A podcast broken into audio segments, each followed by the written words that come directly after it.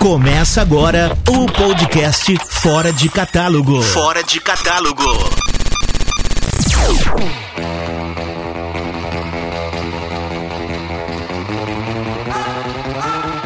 Turminha, sejam bem-vindos a mais um podcast do Fora de Catálogo. Muito prazer, eu sou o Carlinhos e essa semana com um podcast pra lá de especial. Entre muita gente que está aqui na nossa agenda, esse daqui, o nosso ADM Alisson, né? Ele que é o curador do podcast, ele que busca o pessoal, pesquisa, vai lá e traz aqui pra gente bater um papo, né? Elabora as perguntas e tá aqui. A gente vai passar para você um bate-papo muito legal, muito bacana com Pipoca e Nanquim, que é uma editora brasileira especializada na publicação de histórias em quadrinhos. Olha que legal, hein? A editora que foi fundada em 2017 pelo Alexandre Calari, Bruno Zago e Daniel Lopes. Apesar disso, o nome Pipoca e Nanquim já era utilizado pelo trio anteriormente em seu programa de televisão, podcast, site e canal do YouTube, né? Em 2018 e 2019 ganhou o troféu HQ Mix de editora do ano. É, os caras têm calibre, hein? Tem história, tem muita coisa boa, né? Bom, então vamos começar aqui o nosso podcast em mais uma edição aqui do Fora de Catálogo para você, recebendo muito bem ele, né? O, o, o Alexandre. O Alexandre, seja bem-vindo, meu velho, ao nosso podcast Fora de Catálogo. Vamos começar aqui. Alexandre, como surgiu o Pipoca e Nanquim? O Pipoca e Nanquim surgiu dentro de uma TV universitária, dentro da Universidade Uniara, no ano de 2009, e ele foi idealizado pelo Bruno Zago. O Bruno Zago, ele foi aluno dessa universidade e posteriormente começou a trabalhar lá e recebeu o convite de fazer um programa sobre qualquer tema que ele, que ele curtisse, que ele desejasse. E aí as coisas que ele gostava eram quadrinhos e cinema, e foi assim que surgiu o Pipoca e Nanquim. Em 2010, por conta de uma exposição da minha coleção que eu fiz no Sesc Araraquara, que era onde ficava essa universidade, a gente acabou se conhecendo. É, o Daniel foi monitor da exposição e o Bruno foi lá cobrir a exposição para essa TV, para esse programa. Acabamos nos conhecendo, ficamos amigos e eu e o Daniel fomos convidados a ingressar ao Pipoca. O Pipoca tinha então pouquíssimos programas gravados, nós ingressamos logo no começo e começamos a levar a coisa a sério a partir de então. Alexandre, da idealização à prática, quando a equipe resolveu a tornar uma editora? Nós ficamos é, de 2009 desde o início do, do Pipoca e Nanquim até 2017, trabalhando só com o canal, praticamente sem ganhar nada. Nós investimos bastante no canal nesse período, fomos comprando câmeras, equipamentos, tentando melhorar aos poucos a qualidade de gravação.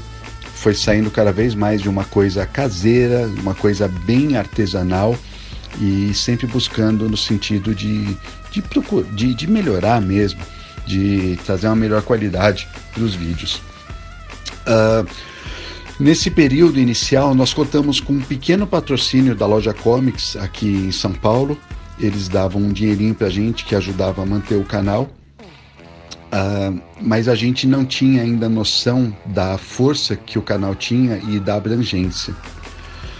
Portanto, quando a Amazon entrou na jogada e começou a fazer o programa de associados, nós realmente percebemos que as pessoas seguiam Pipoca e Nanquim e seguiam as nossas opiniões.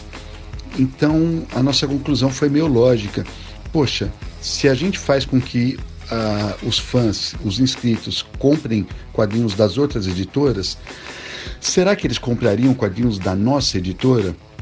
Nessa época, nós três, eu, Daniel e o Bruno, já éramos é, editores experientes, já trabalhávamos na Panini há um bom tempo, então a gente tinha esse expertise.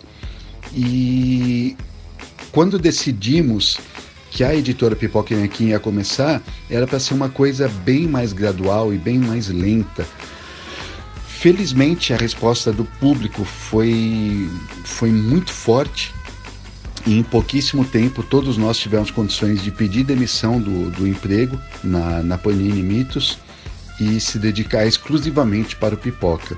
Foi esse o processo. Portanto, de 2009 do, do surgimento do Pipoca até 2017, não teve editora alguma. E a, a partir do momento que a gente decidiu se tornar, tornar uma editora até lançar o primeiro título, uh, deve ter sido por volta de uns seis meses entre reunir todo o dinheiro, comprar o material, é, cuidar da parte burocrática, abrir a empresa, tudo isso deve ter levado por volta de uns seis meses, acredito. Olha, você está curtindo nosso podcast Fora de Catálogo com o Pipoca e Nanquim, né? O Alexandre batendo um papo com a gente aqui, o Alexandre Calari, né? Seguindo aqui as perguntas. O trabalho gráfico das capas e materiais escolhidos é espetacular, né? Como funciona o processo de aprovação de uma capa? Cada projeto é um, não dá para generalizar. Muitas vezes, quando a gente está lidando com uma editora grande, como a Dark Horse, ou a Titan, ou a Glenar, o projeto vem praticamente pronto. Aí, no caso, as, as capas elas são meramente adaptadas para o, a versão brasileira. Às vezes, o projeto nasce do zero, como é o caso dos livros do Estevão Maroto, como foi o caso do Sky Masters mais recentemente, é, os originais Pipoca e Nankin, o projeto do Conan, Blood. Blood era um projeto que estava fora de catálogo no mundo inteiro também há uns 20 anos. Foi criado do zero. Ou seja, nesses casos, é, o trabalho de criação ele é, ele é bem mais extenso, bem mais amplo. Quanto à, à finalização, ao acabamento dos livros, isso daí, em geral, é muito discutido pelo Daniel e pelo Bruno. Eles são dois apaixonados por essa, essa etapa de produção do quadrinho e eles conversam e conversam e conversam discutem até chegar no melhor denominador possível e sempre buscando inovações, buscando coisas diferentes, como uma capa metalizada para o Lone Sloane, Uh, eles analisam o material e vê se aquilo vai ficar bem com soft, soft touch, se vai ficar bem com um verniz localizado, se vai ficar bem com uma sobrecapa, é, relevo, alto relevo. Cada projeto é um projeto e é pensado separadamente e com muito carinho muito cuidado. Olha, você que curte uma HQ, aqui no podcast do Fora de Catálogo, estamos batendo um papo aqui com o Alexandre Calari, ele que é do Pipoca e Nanquim, né? Falando sobre as HQs. Ô, ô, Alexandre, vem cá, conta pra gente. Queremos saber qual é a HQ dos sonhos. A HQ dos sonhos eu não posso revelar, né? Não posso dar ideia pra concorrência. Imagina, tem um monte de HQ aí que tá em mira e a concorrência, ele fica só de olho no que a gente está falando para tentar pegar antes. Mas eu posso dizer que tem HQs que nós nunca vamos conseguir lançar, porque, por exemplo, pertencem a DC Comics ou a Marvel. E, obviamente, teria sido um sonho publicar algo do, do naipe de um Watchmen, uh, a minha HQ favorita, de um Sandman, de um Cavaleiro das Trevas, uh, Lobo Solitário, as coisas que eu mais amo mas não vai ter como fazer isso. Então só fica essa dica aí. Vamos lá então, você tem a opção de adaptar três HQs para o cinema. Quais você escolheria? Se eu pudesse adaptar três HQs lançadas pelo Pipoca para o cinema, seria, em primeiro lugar, a Solitário, do Chabuté. Eu acho que daria um dos filmes mais bonitos já feitos é uma, das, é uma HQ absolutamente brilhante. Depois eu adaptaria Satsuma Gishiden. Satsuma Gishiden é a próxima pré-venda do Pipoca que está acontecendo neste momento. E é do Hiroshi Hirata, o mesmo autor do Preço da Desonra, e é a obra-prima dele. Isso daí seria entraria para o hall dos melhores filmes de samurai de toda a história. Como eu sou fanático por filme de samurai, eu adoraria adaptar essa HQ. E eu adoraria ver também o Anel do Nibelungo adaptado, numa qualidade da primeira trilogia do Senhor dos Anéis. Seria o épico dos épicos. Sua adaptação preferida de uma HQ para as telonas? Conta pra gente. Eu curto muitas adaptações de, de quadrinhos para cinema. Do, das mais antigas, obviamente Superman o filme, é o template que todo mundo seguiu. Até hoje eu assisto e eu fico pasmo de, de, perceber que um filme de 1978 consegue ser tão convincente na forma como desenvolve os personagens, como desenvolve a trama, mesmo os efeitos especiais. É, eles não são efeitos especiais ruins, eles são excelentes, na verdade. Muitos detalhes, é, é muito cuidadoso tudo. Eu amo, amo, amo de paixão essa adaptação. Também tem a adaptação do primeiro filme do, do Conan. Embora Conan o Bárbaro Schwarzenegger seja um, um filme em que o personagem é bem diferente do Conan dos quadrinhos e do Conan da literatura que nós publicamos, é, eu encaro como uma terceira versão do Conan. Eu acho muito legal, eu adoro John Milos, o diretor. O filme revelou Schwarzenegger quando você assiste, por exemplo, o filme com comentários do John Milius e do próprio Schwarzenegger, você percebe o quanto de detalhe eles pensaram na, durante a produção. É, foi responsável por popularizar de vez o personagem pela, pela conamania que eu vivi nos anos 80. Enfim, é, eu acho uma adaptação muito bacana, muito bacana mesmo. Sou um defensor ardoroso da trilogia de filmes do Batman criada pelo Christopher Nolan, a trilogia do Cavaleiro das Trevas. O primeiro filme eu acho uma ótima introdução que conseguiu, é, 70 anos depois do Batman ter sido pensado, conseguiu inovar e trazer aspectos que nunca tinham sido abordados por ninguém nos quadrinhos o segundo filme dispensa comentários, é, é, um filme de quadrinhos excepcional e é um filme excepcional, não necessariamente só um filme de quadrinhos, mas um filme excepcional. E o terceiro poderia ser melhor? Poderia, mas eu acho que não decepciona. Eu acho que tem vários, tem várias besteirinhas. O tá um pouquinho abaixo da qualidade dos outros dois, mas ainda tem ótimos momentos no filme. E claro, tem toda essa fase da Marvel aí, que gran, grande parte dela é sensacional, eu gosto de muita coisa, mas para resumir, os dois últimos Vingadores, né?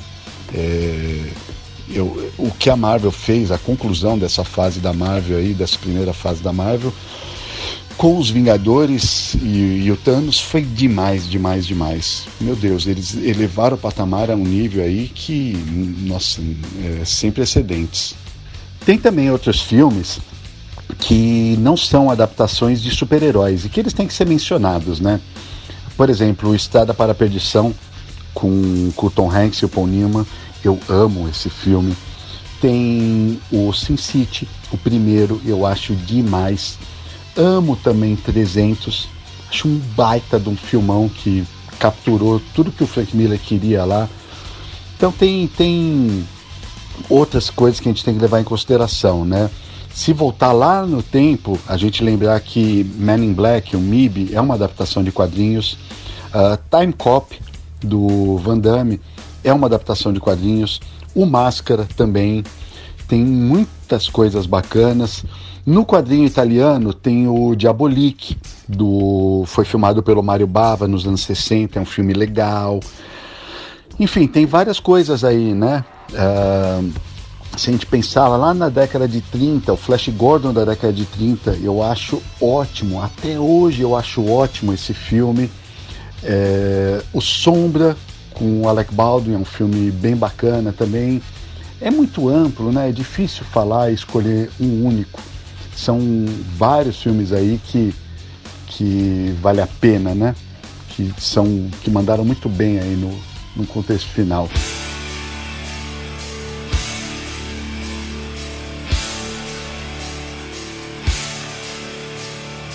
Você está curtindo Fora de Catálogo, o nosso podcast hoje com Alexandre Calari do Pipoque Nanquim, um bate-papo sobre HQ. Você gosta, né? Coleciona, né? Muito bem, então vamos continuar aqui. A reviravolta do home video nacional foi muito parecida com as HQs, né? Como vocês idealizam os próximos anos e quais desafios vocês veem no mercado nacional? Me parece que num primeiro momento o que aconteceu foi que as pessoas ficaram um pouco deslumbradas com as possibilidades da tecnologia e começou-se a ventilar que a, as mídias é, as mídias virtuais iam estar substituindo as mídias físicas em definitivo. Isso foi uma preocupação num, num momento. É, preocupava, as pessoas preocupavam de que o quadrinho físico ia desaparecer e só ia ter o quadrinho é, para você ler no computador, para você ler nos dispositivos. A mesma coisa com a música. É, parecia que nunca mais ia ser só ter música em streaming e de repente a gente viu o vinil voltando com força total aí. Ah, como você mesmo falou na sua pergunta, o mercado de home video também está dando a volta por cima, porque o por, e por que essas coisas acontecem? Porque tem a questão do colecionismo, tem a questão de que é, essas coisas, ler, escutar uma música, assistir um filme, elas não são meramente experiências inócuas elas são experiências que estão ligadas a momentos da vida da pessoa. Quando você assiste um filme, por exemplo, e anos depois você lembra daquele filme, aquele filme te remete a um momento da sua vida que você tenha passado. A mesma coisa com um bom livro, com um quadrinho. Uh, é comum namorados terem uma música, ó, oh, essa daqui é a nossa música, e essa música depois ela é tocada na cerimônia do casal, quando eles se casam, e passa a fazer parte da vida da pessoa, é indissociável. Portanto, como é algo ligado à paixão, não pode se resumir a meramente um MP3 dentro do computador, não pode se resumir a um PDF perdido numa pasta entre centenas e centenas de outros. É uma coisa que está dentro do coração das pessoas. Portanto, eu não enxergo essas mídias físicas desaparecendo, pelo contrário, elas vão ocupar um espaço diferente. Disseram no passado que quando a televisão surgiu, o rádio ia desaparecer e o rádio acabou encontrando o seu espaço. Quando as plataformas de streaming surgiram, disseram que o rádio ia desaparecer de novo. E tá aí ele, firme e forte, ele ocupa um espaço na vida das pessoas. Contanto que é, as pessoas continuem comprando, continuem consumindo, continuem conhecendo e as editoras fazendo um bom trabalho, principalmente agora que nós temos um, um gigante no colosso, um colosso no mercado editorial que é a Amazon, que fornece um serviço de qualidade, podendo entregar para o país inteiro em tempo recorde. Isso é muito importante. A gente não está mais na mão de serviços ruins como os do passado, que você comprava um livro sei lá, você comprava um livro lá no Piauí e levava uma eternidade para chegar, chegava amassado, aí se chegasse errado você não conseguia trocar. Hoje esse serviço funciona e funciona muito bem. Ah, portanto, não é perfeito ainda, não é perfeito, mas comparado ao que era 10 anos no passado, nossa, nós temos um, um salto quântico. Portanto, eu acho que a gente tem um caminho, um caminho longo pela frente, um caminho árduo, mas eu sou muito positivo em relação a ele. Eu acho que muitas coisas vão acontecer nessa trajetória nos próximos anos. Ô Calari, cite pra gente cinco filmes que você gosta e por quê? Sobre os meus filmes favoritos. Eu tenho um monte de filme favorito, mas às vezes é, eu assisto esse filme uma ou duas vezes só, por causa da temática, ou enfim. Então vou citar filmes que eu já assisti mais do que dez vezes filmes que eu realmente amo. Em geral, eu adoro esses filmes por causa de aspectos relacionados a, a heroísmo ou coisas que me mobilizam emocionalmente.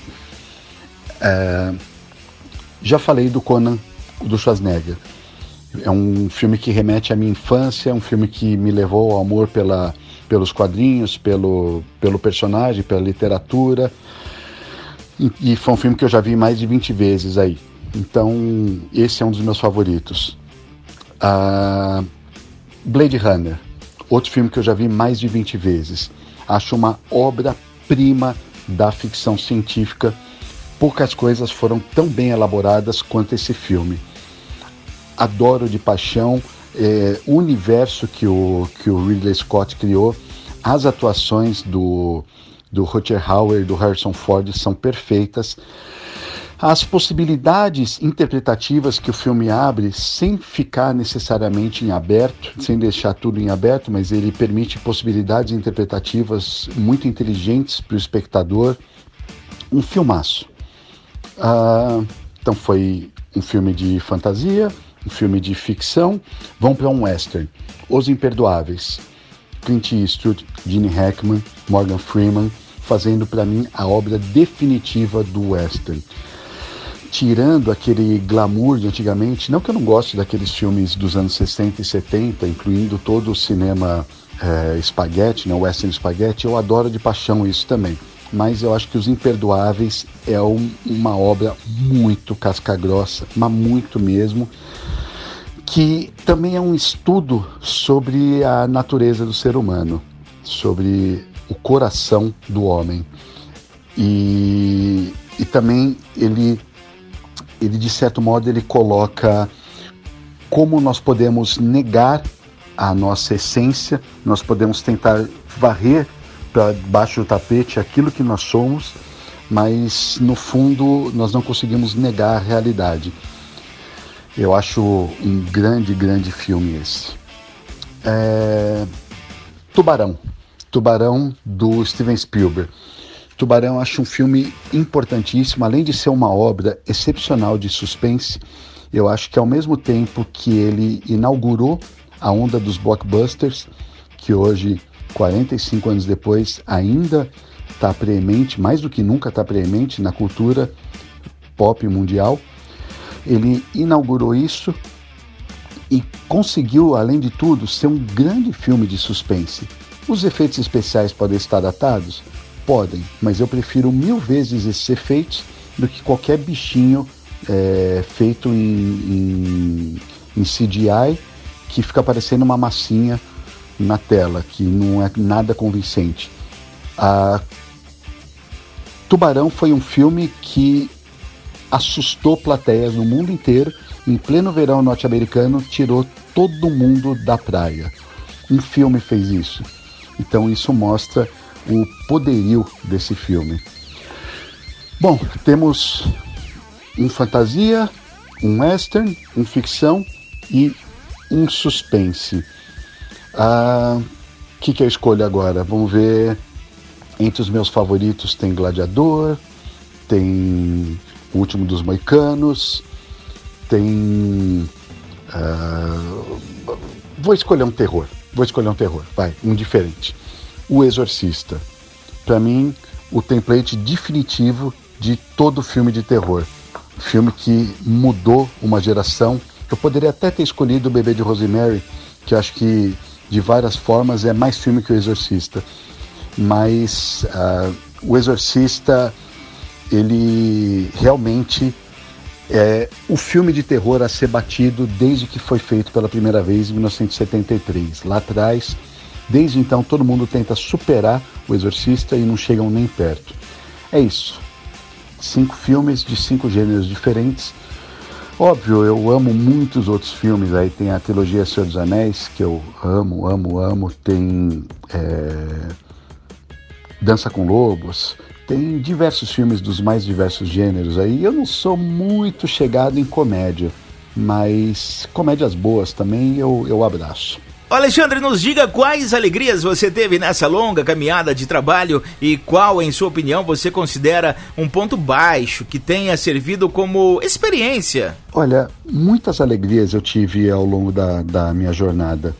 Eu publiquei vários livros, desde a trilogia Apocalipse Zumbi lá atrás, até o Florestas Áreas Retorcidas agora, que foi um grande sucesso, foi importante para a gente ter lançado. Mas a maior alegria de todas, sim, sem sombra de dúvida, foi ter obtido o êxito com o Pipoque Nanquim. É a minha empresa, junto com os meus amigos, num, não é uma coisa burocrática. Imagina a felicidade que é ir trabalhar e encontrar com pessoas que eu adoro, que eu respeito, que eu tenho um profundo carinho, nós somos amigos fora do ambiente de, de trabalho. A gente dá risada o tempo todo, a gente pode contar uns com os outros, nós somos uns padrinhos de casamento dos outros, enfim, é, nosso relacionamento vai além do trabalho. E você fazer uma coisa que você ama, que você ama de paixão, ama de verdade, e pegar essa coisa e transformar no seu ganha-pão, isso não tem preço. É, diz o ditado que o homem que faz o que ama nunca trabalhou um dia da sua vida. Talvez seja verdade. Então, eu acho que é, realmente transformar o pipoca em, em algo que, que para a vida, é, é a minha principal alegria, creio eu. Teve percalços aí ao longo do caminho, não necessariamente no pipoca, mas na minha vida profissional. Eu tive uma banda no passado, Delft, e nós quase, quase nos tornamos uma banda grande, chegou muito perto, uma banda de heavy metal, e por conta de inexperiência e por conta de, de dissidências, de besteira, de ego, de coisa assim, a banda acabou sem que a gente conseguisse dar o, o pulo do gato. Mas isso me serviu de lição, aprendeu o que deveria, o que não deveria ser feito. Essa é, é isso foi algo importante. Depois, posteriormente, é, na minha carreira como artista marcial, eu também tirei valorosas lições que eu trago para o dia de hoje. Né? Eu acho que, na minha forma de ver as coisas, todos os sucessos e todos os fracassos te ensinam alguma coisa. Não existe tempo perdido, não existe é, nada que eu realmente me arrependa de fato, porque tudo aquilo ajudou a formar a essência de quem eu sou. O que eu sou hoje é a soma das minhas experiências passadas e eu projeto isso para o meu futuro. Portanto, acho que tudo isso é válido. Ô Calari, como que é ser uma editora referência no Brasil? Curioso essa história de editora referência, porque hoje o Pipoca, ele, lógico, as coisas cresceram e cresceram muito, mas ele continua sendo feito exatamente da mesma maneira que era lá atrás. Nós profissionalizamos, obviamente, o, os aspectos da, da, da operação, mas, ao mesmo tempo, continua sendo nós três. É, é uma empresa pequena, não tem departamento de marketing, não tem departamento financeiro, não tem, é, sei lá, contas a pagar, não tem nada disso. Nós que fazemos tudo, nós tomamos as decisões, ah, nós temos alguns colaboradores que trabalham conosco, é, poucos funcionários fixos. Ah, é uma, são duas salas pequenininhas, e tudo ocorre lá. Eu não tenho, eh, a gente não tem a sensação de estar tá fazendo algo realmente. Eh, ninguém, a gente não alugou uma casa enorme tem 30 funcionários trabalhando. Isso não acontece. Portanto, às vezes é difícil de, de mencionar exatamente qual, que tipo de referência é essa.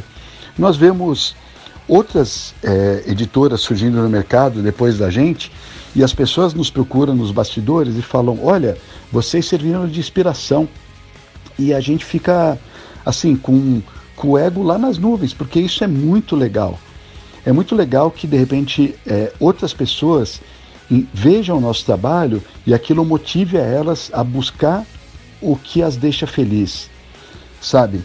Às vezes, não, não só na, como editora, mas às vezes como autor também, porque a gente motiva muito, né? Fala assim, ó, se você sonha em escrever, se você sonha em, em, em desenhar, faz essa parada, dá a cara para bater, você vai tomar uns não na vida, mas tudo bem, deixa, deixa rolar, deixa acontecer. Ah, então, vira e mexe, a gente vai numa CCXP ou em algum evento assim, e chega um autor iniciante que fala para nós: Nossa, vocês me inspiraram, vocês, por causa de vocês eu decidi acreditar em mim, agora eu estou lançando um quadrinho e tal. E putz, aquilo, aquilo é tão, mas tão é, gratificante.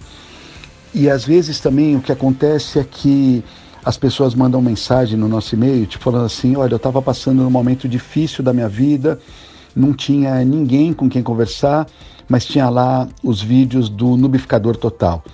E aí eu dava risada, eu esquecia meus problemas, eu descontraía tal, e vocês me ajudaram a sair de uma fase difícil da minha vida.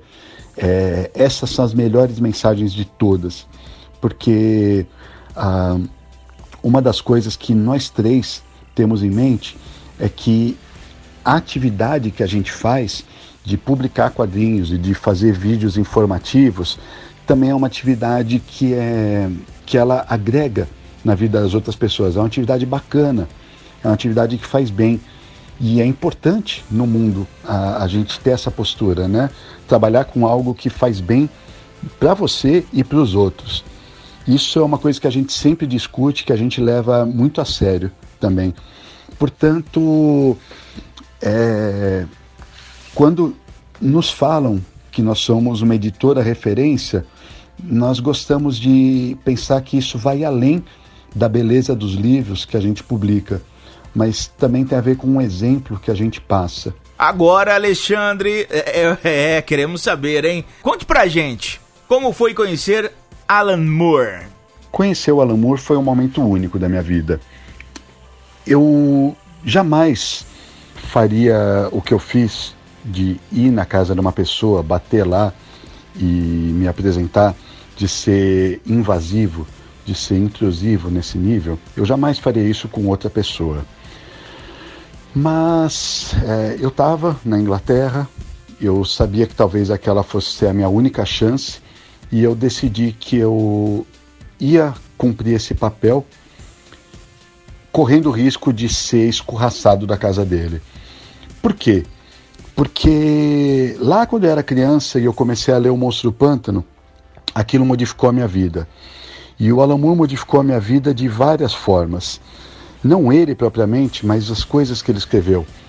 Uh, seja o Watchman, é, o do Inferno, o V de Vingança, é, Prometeia. Cada vez que eu ia lendo uma coisa nova dele, a minha visão de mundo ia se alargando. Quando eu li A Voz do Fogo, por exemplo, eu li acho que quatro ou cinco vezes esse livro, eu entrei em êxtase. É, realmente foi um cara que modificou quem eu sou. Portanto, é, conhecê-lo seria muito importante para mim, embora eu não tivesse a menor ideia de quem eu sou. Aí eu me dispus a fazer isso. E conversamos por 20 ou 25 minutos, uma coisa assim, na porta da casa dele. Não tive condições de entrar, já que ele estava trabalhando e estava tudo em reforma também, mas ele foi muito bacana e existe, provavelmente eu jamais vou revê-lo aí na vida, mas esse, esse, esse, momento vai ser guardado com muito carinho para sempre. Olha, hoje o papo foi mais que especial sobre HQs, né? Que legal. Todo mundo gosta. Ah, gosta. Eu gosto, mas eu não entrei nessa coleção porque senão seria uma mais um filho a mais para cuidar, né? Mas eu sei que muita gente coleciona. Ah, ô Alexandre Calari, então deixa suas considerações finais aqui no podcast do Fora de Catálogo. E é isso aí, galera. É, queria agradecer o, o convite aí de poder participar do, do podcast aí, do Fora de Catálogo. Foi muito legal, muito legal a, as perguntas. E deixar um abraço para todo mundo, para todos os ouvintes e para toda a equipe aí. E tamo junto. Queria convidar vocês a conhecer a obra do Pipoque Nanquim em geral e convidá-los em particular a conhecer meu livro, A Floresta das Árvores Retorcidas, que é uma uma visão da obra do H.P. Lovecraft num cenário é, brasileiro. Foi bastante ovacionado aí quando o lançamento do ano passado, a galera está curtindo. Então, se você não conhece, vá lá na Amazon, o livro está à venda lá. E vou ficando por aqui então. Mais uma vez, obrigado ao convite e um abraço para todo mundo. Muito bem, nosso bate-papo hoje sobre HQs com Alexandre Calari do Pipoque Nanquim. Legal, né? Curtiu, né? Oh, tem história para contar, muito, muito. A gente agradece toda a equipe do Pipoque Nanquim, né? É, que é um site, aliás, é um canal do YouTube bem legal sobre a HQs, né? Que é o Alexandre Calari, Bruno o Bruno Zago e Daniel Lopes, né? Eles que integravam aí, tinha um programa de TV, é, YouTube, podcast, né? Uma turma aí do bem que, que, que faz esse trabalho é, em HQs para grandes colecionadores. Espero que tenham curtido mais um podcast do Fora de Catálogo e voltamos em breve com mais um podcast aqui para você.